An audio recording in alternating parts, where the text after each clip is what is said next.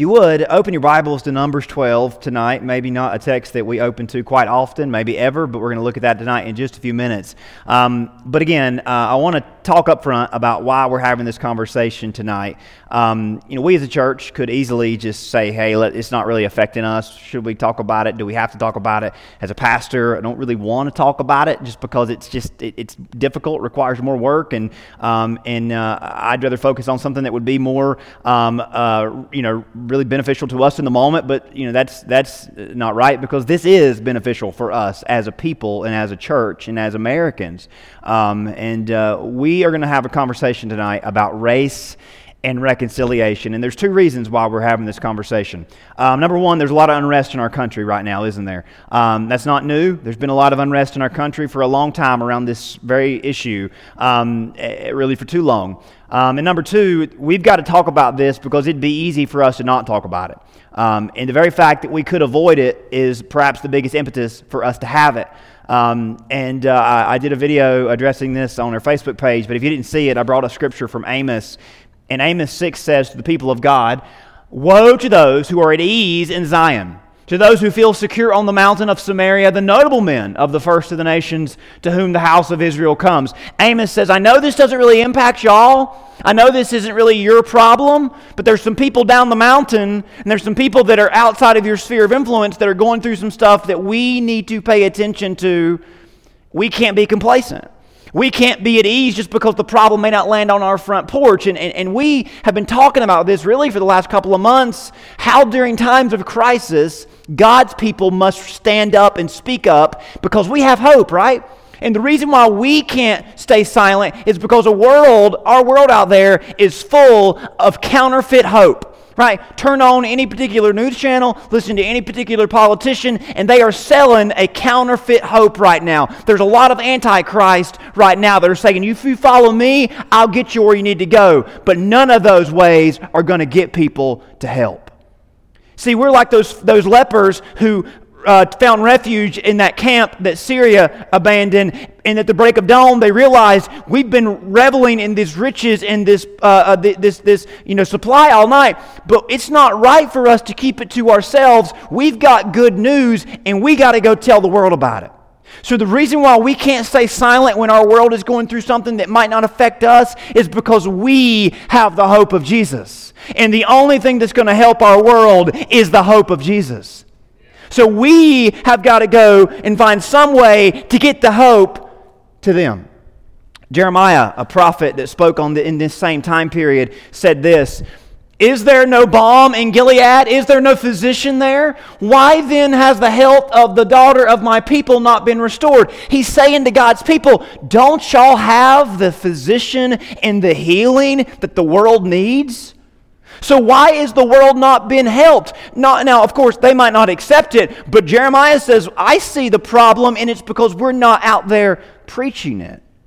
We're not out there offering it. Now, this is going to come full circle at the end of this, but listen to Jeremiah. He's a little bit in our face about this, but listen to him ask these rhetorical questions in the next chapter. Who is the man so wise that he can understand this? To whom has the mouth of the Lord spoken that he may declare it? Why is the land ruined and laid waste like a wilderness so that no one can pass through? Now, the, their country had been overwhelmed by disaster and by chaos and by violence. Hello? And Jeremiah says, Oh, I wonder why this has happened. And he knows why. The Lord says, Because the people have forsaken my law and have not obeyed my voice, and they're not walking the way they need to walk.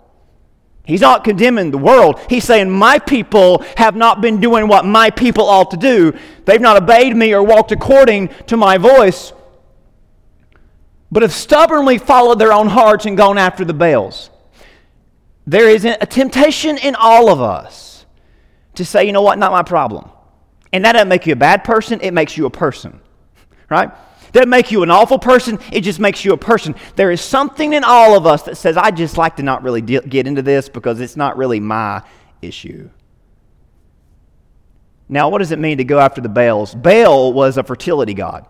Baal was a god of the land that basically was brought prosperity to the people on their terms.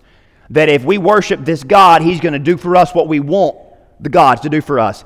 And here's the thing The Israelites often worshiped Baal, but they renamed him Yahweh. They often worship Baal, but by presentation and in, pre- and in their confession, they called Baal Yahweh, but Baal was the true God they were worshiping. They were still worshiping their own ideas. We don't want our streets any more desolate than they are already, do we? Jesus said he would leave us desolate if we didn't take a better message to the streets and say, Blessed. He said, Blessed is he who comes in the name of the Lord. So listen, my message tonight is not one that condemns based on a, a, privilege that we have that the left might would push and it's also not one of being indifferent like the right might would push we have a christian privilege that forbids us from being indifferent to the pain and suffering in our world.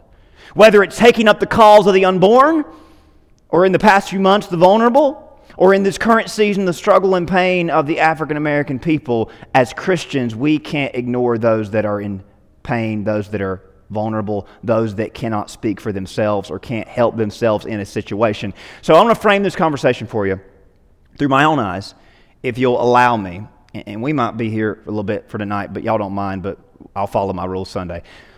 um, now, not that my vantage point is superior, um, but it's just that I think it's important that y'all know how I see this because I'm the one talking, and I want y'all to know that I'm holding myself accountable to some sort of standard. But I want y'all to know the vantage point that I'm seeing, not because mine's better, but because I feel like that y'all need to know how I've arrived at this place, and y'all need to know how kind of I've sought God on this and try to find some clarity and some help. And, and it's not a perfect representation, uh, and it may not represent your mind and your view, but it does mine.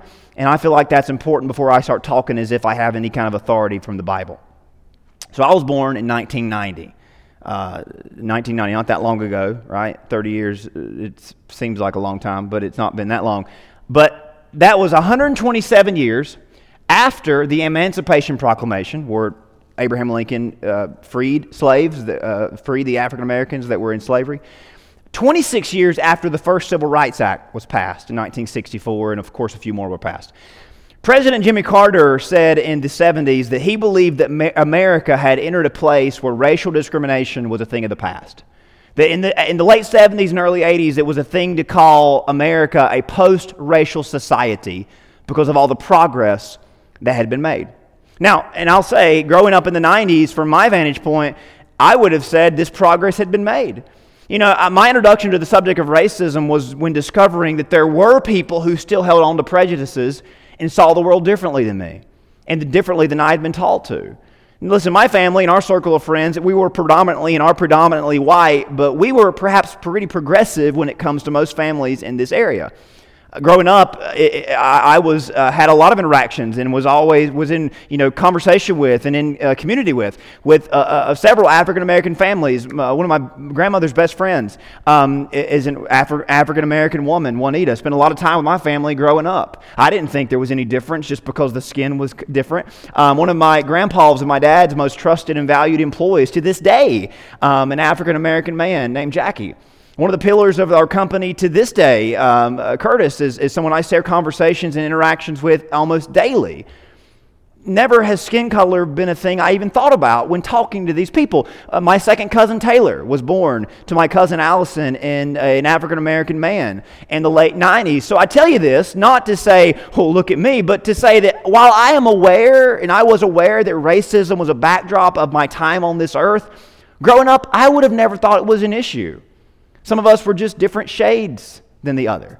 It would be easy for me to excuse myself from this conversation, not because I've never dealt with racism personally, you know, because I, I, could say, hey, look at me, I'm kind of an anomaly for people in my area. But to suggest that I didn't become aware of the greater issue in our country would be a lie. And I, I kind of think that when I really became aware of it was uh, around and after 2008 when our country nominated and elected the first African American uh, black president, Barack Obama. I, I, didn't support him and didn't, uh, didn't vote for him, but I can say that it can't be a coincidence that since 2008, there's something that has resurfaced in our country that maybe it was suppressed and not given a voice, but in the years since, it's become clear that America is not a post racial society, as Jimmy Carter predicted. Regardless of what stoked these fires, the tension between races over the past 15 years has been palpable at times, whether it was from one side or the other. It's just been something you could sense. Did the simple election of a black man create this? Of course not. But it exposed what was in some hearts. In recent years, there's been this tension between um, African American oppression and law enforcement. There's been this tension between the black and the blue, right? And people ask questions Is it real? Is there really oppression or injustice toward a certain people from a certain profession? Are there just exceptions to the rule that, that people make a big deal about? And listen, I'm not here to give my commentary on any given situation or case, but I am here to say that we can't deny that racism is an ugly problem that persists in our country, whether it's the cause of these problems that get made on the news or not we see this t- tendency in, of, of racism rise up in at least reaction alone. The breadcrumbs from the racism that exists is what leads to so much unrest. And I want to make sure I say this. Is there any excuse for violence? No, never. Is there any excuse for hatred, though? No, never. As long as there's hatred, there will be acts of hatred. As long as there's acts of hatred, there will be acts of violent retribution. It's a cycle that seems to feed itself, doesn't it? But here's what I want to shine a little light on tonight. Have I ever been discriminated against because of my skin color? No. Have I ever felt the need to demonstrate because of injustices I faced because of my race? No. And as long as America stays like it is, I doubt I'll ever be discriminated, or need to demonstrate because of my race.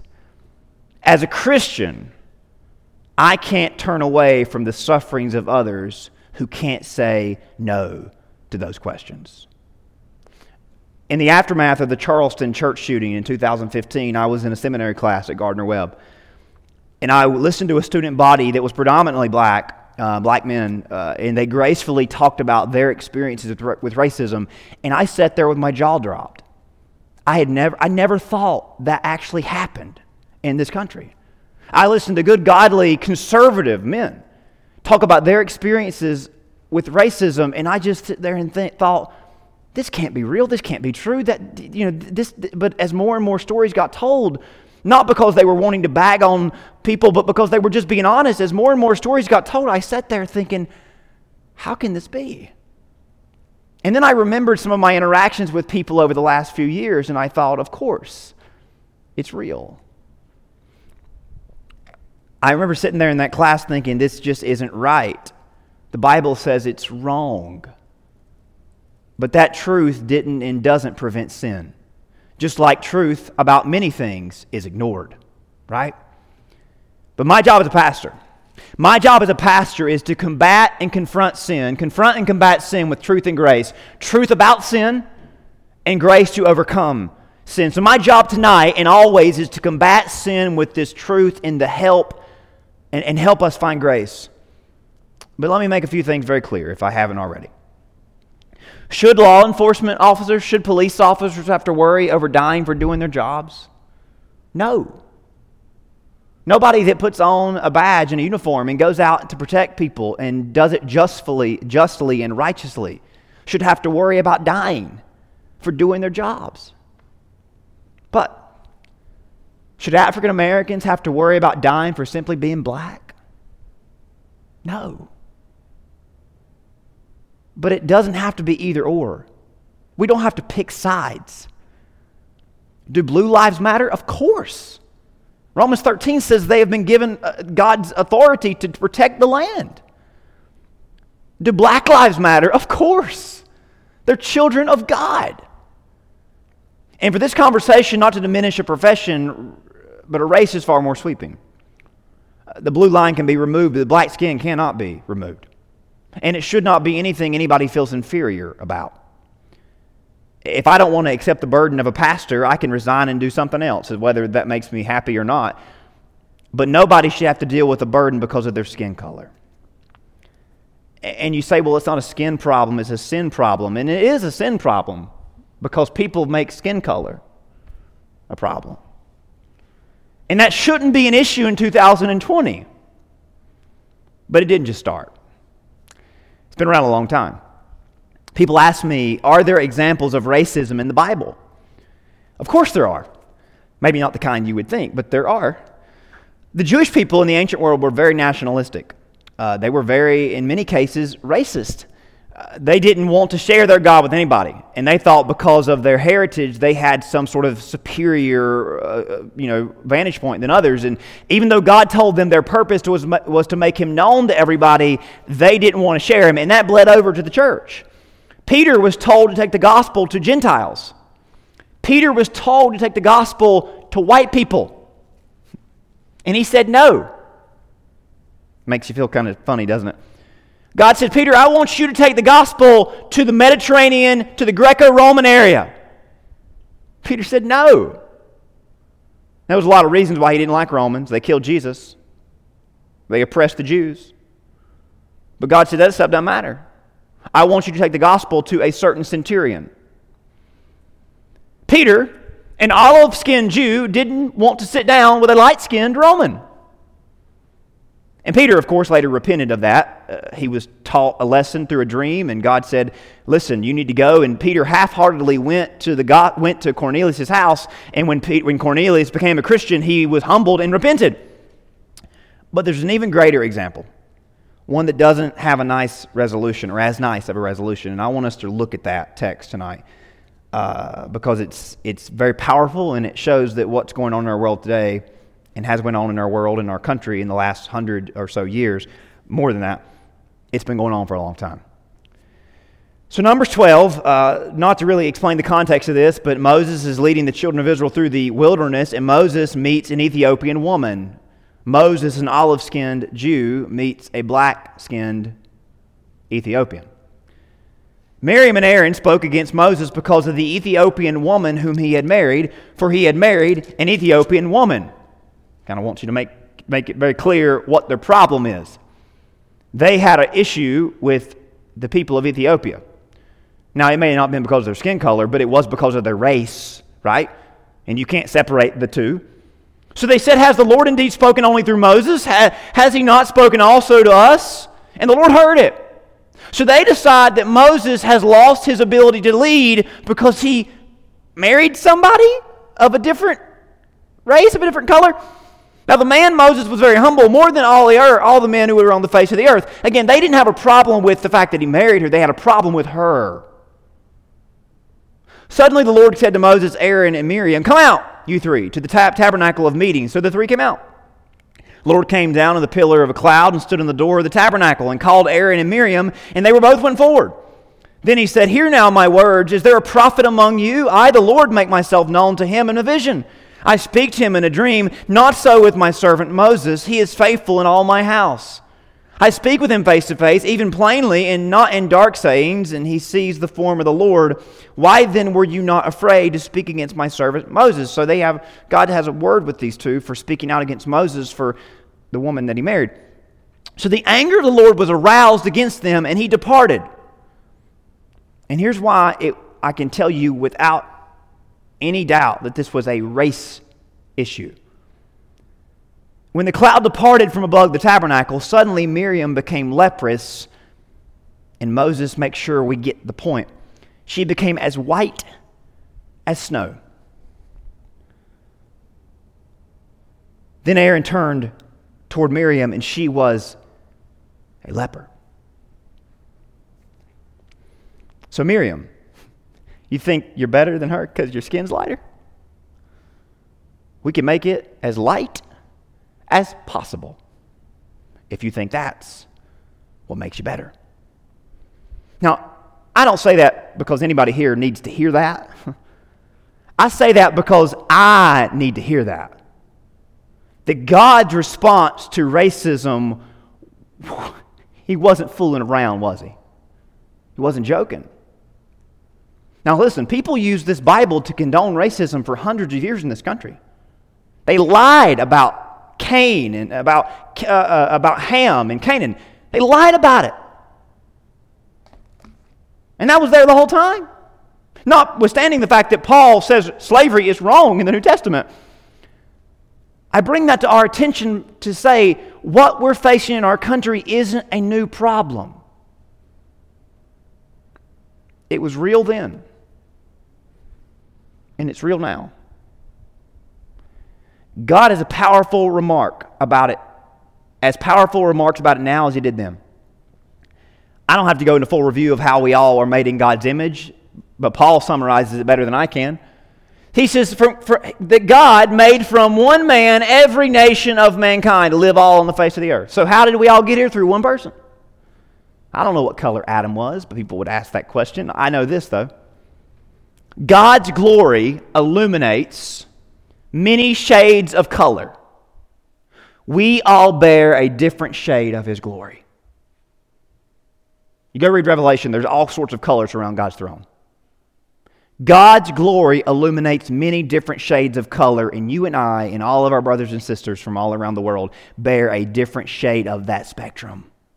So, why are there multiple colors, multiple shades? Because God's glory is not just one color, it's not just one note, it's many different ones because He's that glorious.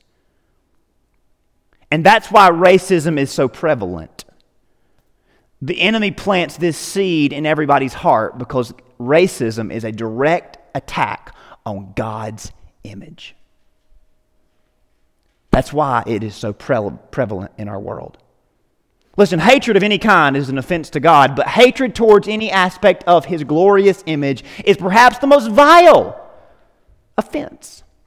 I've said this before, but you know, God didn't want images made of Him. You know, you know why? Because we are all made in His image, and you don't have to have an idol to be reminded of who God is and what He looks like. Because everybody you're ever eyeball to eyeball with is in His image. We don't worship them, but we do love them because we love Him. See, sin tainted every image of God and tries to pin image against image to further disgrace and mock God. That's the drive behind racism, and that's why the enemy will not ever let it die if it's up to him. Racism is a choice tool of the enemy because it spreads hatred based on a lowest common denominator to the most possible people. It says the problem is the color, the problem is their ethnicity, and anybody in that category falls under that offense. And that's why, here's why I'm talking about tonight. Only Christianity can bring an end to racism.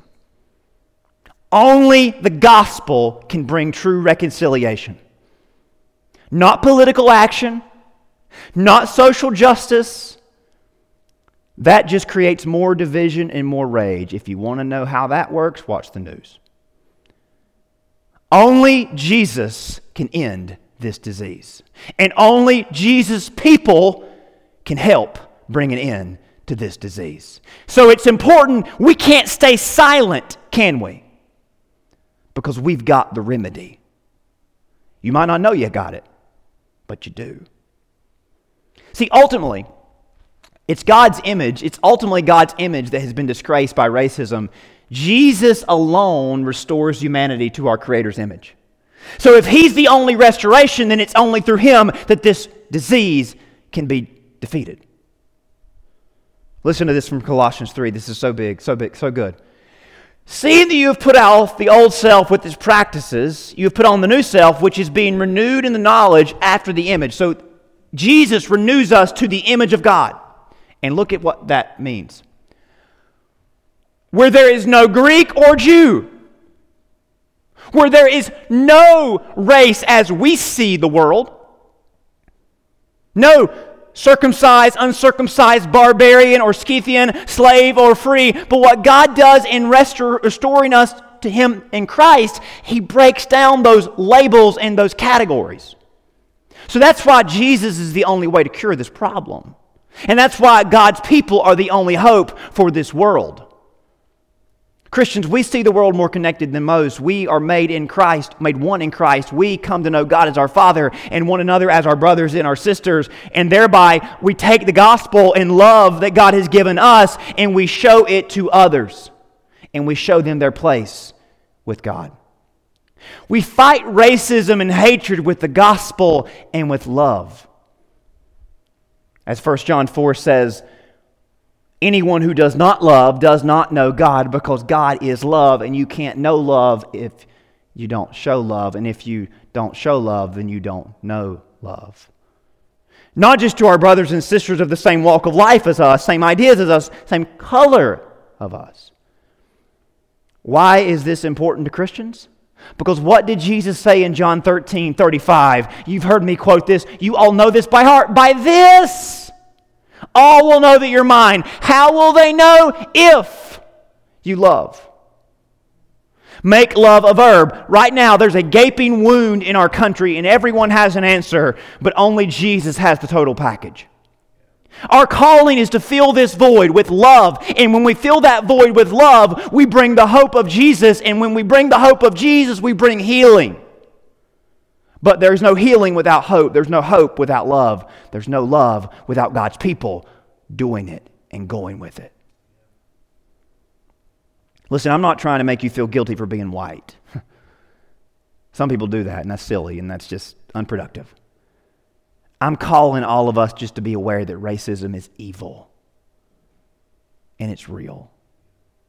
And until it's eradicated, everyone will suffer.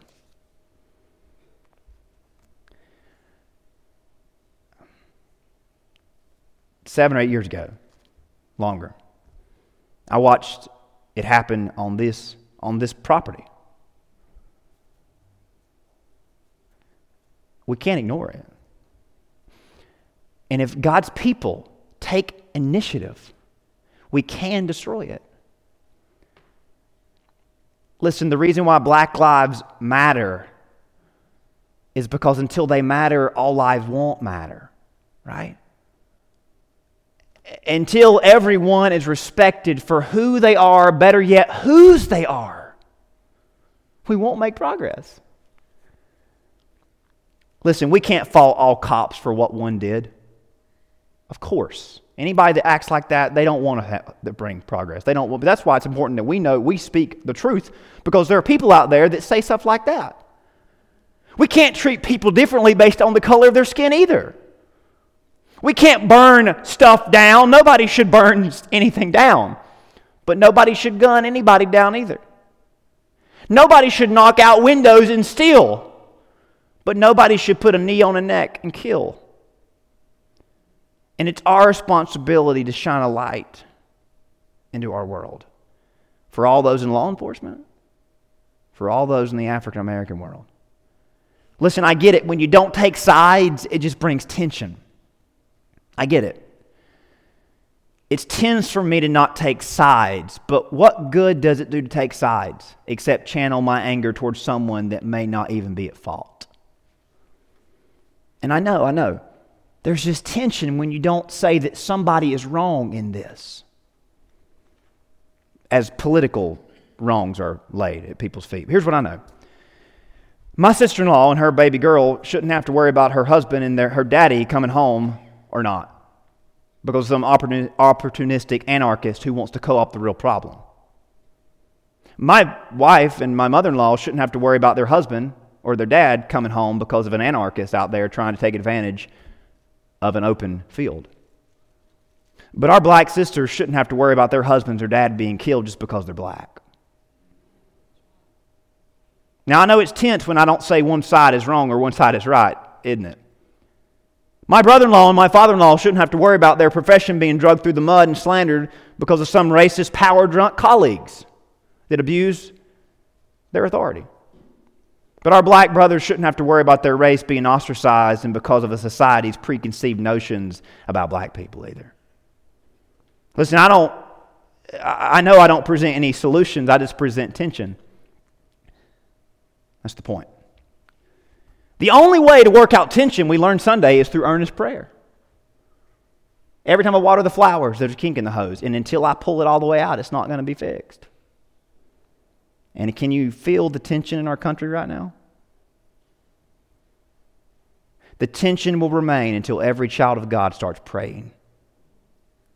We as Americans have hid behind and fell for the bait of politicians for too long. The last few days, I've watched politicians on every angle, every side, hold a Bible up. Some doing it because somebody else did it first, but every one of them has tried to say, well, here's what the Bible really says, or here's what I stand for, here's what the Bible. Listen, God's word is not to boost your poll numbers or to be used to send a political message. God's word is power from heaven that can change the world. Don't just hold it, open it, and read it and do it. Amen. When we do what the Bible says, we'll see that we're not supposed to take sides. We're praying for Jesus to take over. Okay?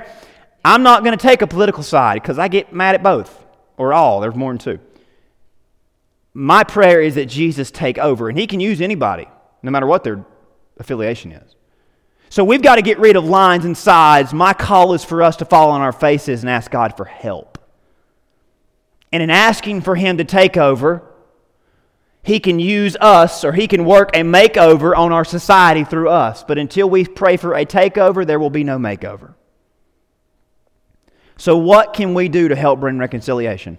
What can we do? Where can we start? Well, listen, we're the church of Jesus Christ. We can, we can stop trying, we should stop trying to dance around the problem and rebrand it and repent. And start walking in a direction that elevates kingdom ethics and kingdom environments. Ethics that pursues peace and justice, environments that reflect inclusion and unity. And I'm going to say something that's going to step all over me. So if, if it makes you feel convicted, listen, it convicts me more. I love you. In a country where minorities are among the poorest and most in need and the most unchurched, if a church isn't intersecting with people of another race, it's because we're actively avoiding it and ignoring it. What can we do to bridge and reconcile the gap between races? If our ministries are not intersecting with people of another race, we're either avoiding it or we're ignoring it as in our mission. Now that hurts me because I think I do a lot. We avoid the calls into ministry in our community. We ignore the call from God that we're headed toward a multi ethical kingdom, multi ethnical we talk about how one day we're all going to be in the same place. Listen, we're already, we're already connected. We're already one body. Our Lord and our Savior is a brown skinned Middle Eastern man. We need to pray and lament as God's people and say, God, I don't know what to do, but I know my eyes are on you. We should quit worrying about a cultural war and start addressing the spiritual war that we're all in and that we're losing. Listen, God does not need America. He does not need Baptist churches. He does not need me. And unless I sign up and obey the mission, He will go on without me. Our society isn't just headed toward judgment, we're living in it. And this doesn't mean the last days have to be close. We might live in this hellscape until for thousands of years. But it might be for our good if it causes us to wake up and pursue Him and renounce every idol we serve. Listen, we can say, well, it's the system's fault. We're part of the system. And I can't change the whole system, but I can change myself. What is happening around us is judgment. We're not headed towards it, we're living in it. God has given our country over to who we really are a divided, lost, confused people. Listen to Isaiah chapter 1 as I close. You would almost think he's talking about 2020 America. Your country is desolate. Your cities are burned with fire. Strangers devour your land and your presence. It is desolate as overthrown by strangers. The daughter of Zion is left as a booth in a vineyard, as a hut in a garden of cucumbers, as a besieged city. Unless the Lord of hosts had left us to a very small remnant, we would have become like Sodom and Gomorrah. Hear the word of the Lord, you rulers of Sodom. You give the ear to the law of God, you people of Gomorrah. And this might surprise you what he says. To what purpose is the multitude of your sacrifices to me? I've had enough of your burnt offerings, the fat of fed cattle. I do not delight in the blood of bulls or the lamb of goat or goats. As in, your worship services really aren't doing anything for me. When you come before me, who's required this from your hand to trample my courts? Bring no more futile sacrifices. Incense is an abomination to me. The new moons, the Sabbath, the calling of assemblies. I cannot endure iniquity in the sacred meeting. Your new moons and your appointed feast, my soul hates. What is God telling Israel? You look religious, but your streets are on fire. When you spread your hands, I will hide my eyes. When you make many prayers, I will not hear. Your hands are full of blood. And here's what he says to fix the problem Wash your hands, make yourself clean, put away the evil of your doings from before me. He goes on. Cease to do evil, seek justice, rebuke the oppressor, defend the fatherless or the weak, plead for the widow or the one who cannot plead for themselves. Come now, let us reason together. Though your sins be like scarlet, they can be white as snow. Though they are red like crimson, they shall be as wool. If you are willing and obedient, you will eat the good of the land. But if you refuse and rebel, you will be devoured by the sword. You heard it loud and clear, didn't you? What can we do? We can learn, seek, and correct our ways. We can learn how to do good. We can seek justice for those that aren't getting it. We can correct and rebuke the oppressors, whichever side they might be on, even if we're on that side. We should defend and plead for, reach and represent those that are in need, no matter what their color is, what their job is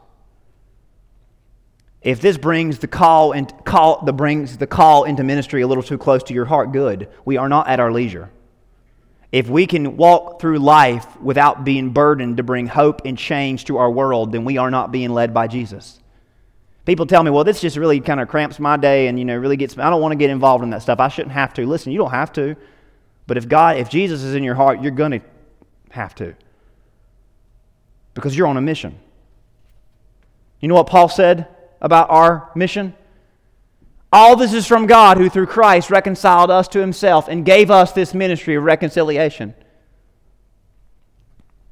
He says, that is in Christ, God reconciled the world to himself, not counting their sins against them or entrusting to, and entrusted to us this message of reconciliation. So if God and sinner can be reconciled, why can't sinner and sinner be reconciled? If sin is no longer in the way, if God no longer counts sin, why do we still count skin?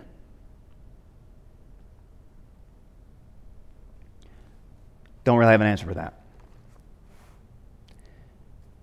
Can we commit to adopting a kingdom ethic and creating a kingdom environment so that we can counter our world's descent into hell and its sinful ethic with one of God's? That's the only hope we have. That's the only choice we have. Listen, I want the rapture to happen tomorrow as much as anybody, but every day that God lets us continue on this world is a reminder that I've got a mission to complete. And I'm on a ministry of reconciliation, and it starts with one person at a time. So, can we commit? Can we help eliminate racism by promoting unity found in Christ alone?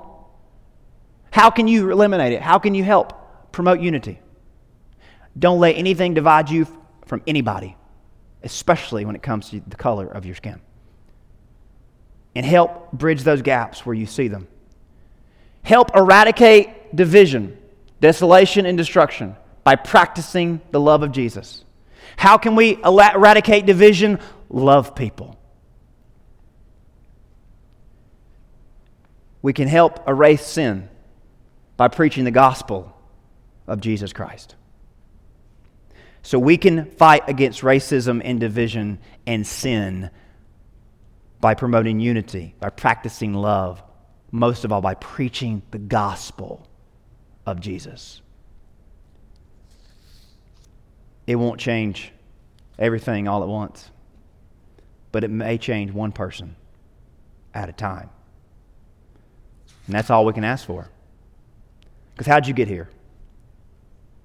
Because God changed your heart.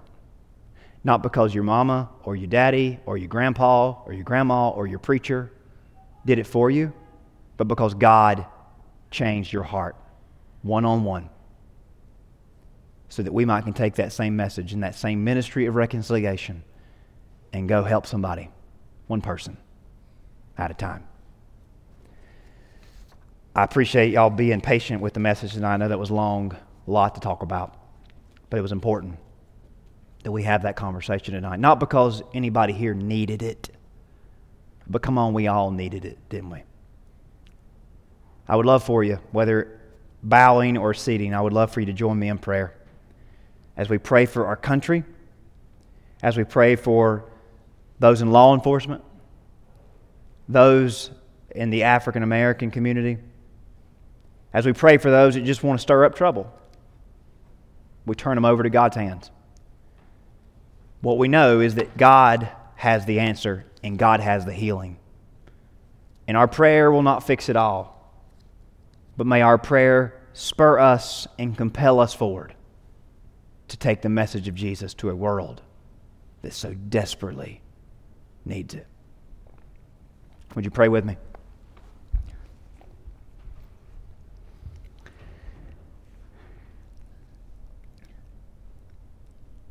Heavenly Father, I come to you tonight. Lord, I'll be honest with you, I've never been prejudiced based on somebody's skin color. But I have, at times, grouped people into a category just because of what they look like. I never hated somebody because they were uh, different than me, but I have been afraid of people.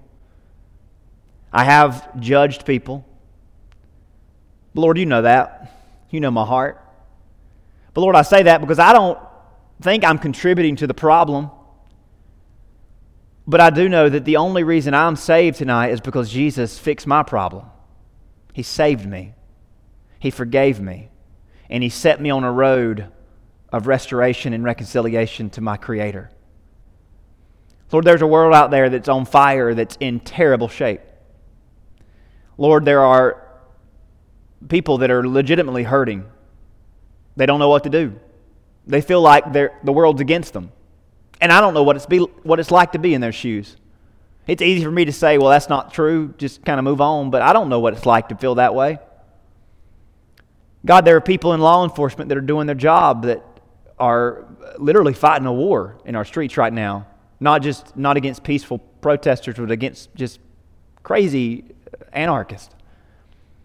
Lord, I don't know what is all that, what is going on and what causes all this, but I do know that somewhere in the middle of it is a sign from you and is a message from you that says this is really what you've asked for. The judgment that we are seeing in our world and our country right now is a result of division and a result of the systemic sin in everybody's heart.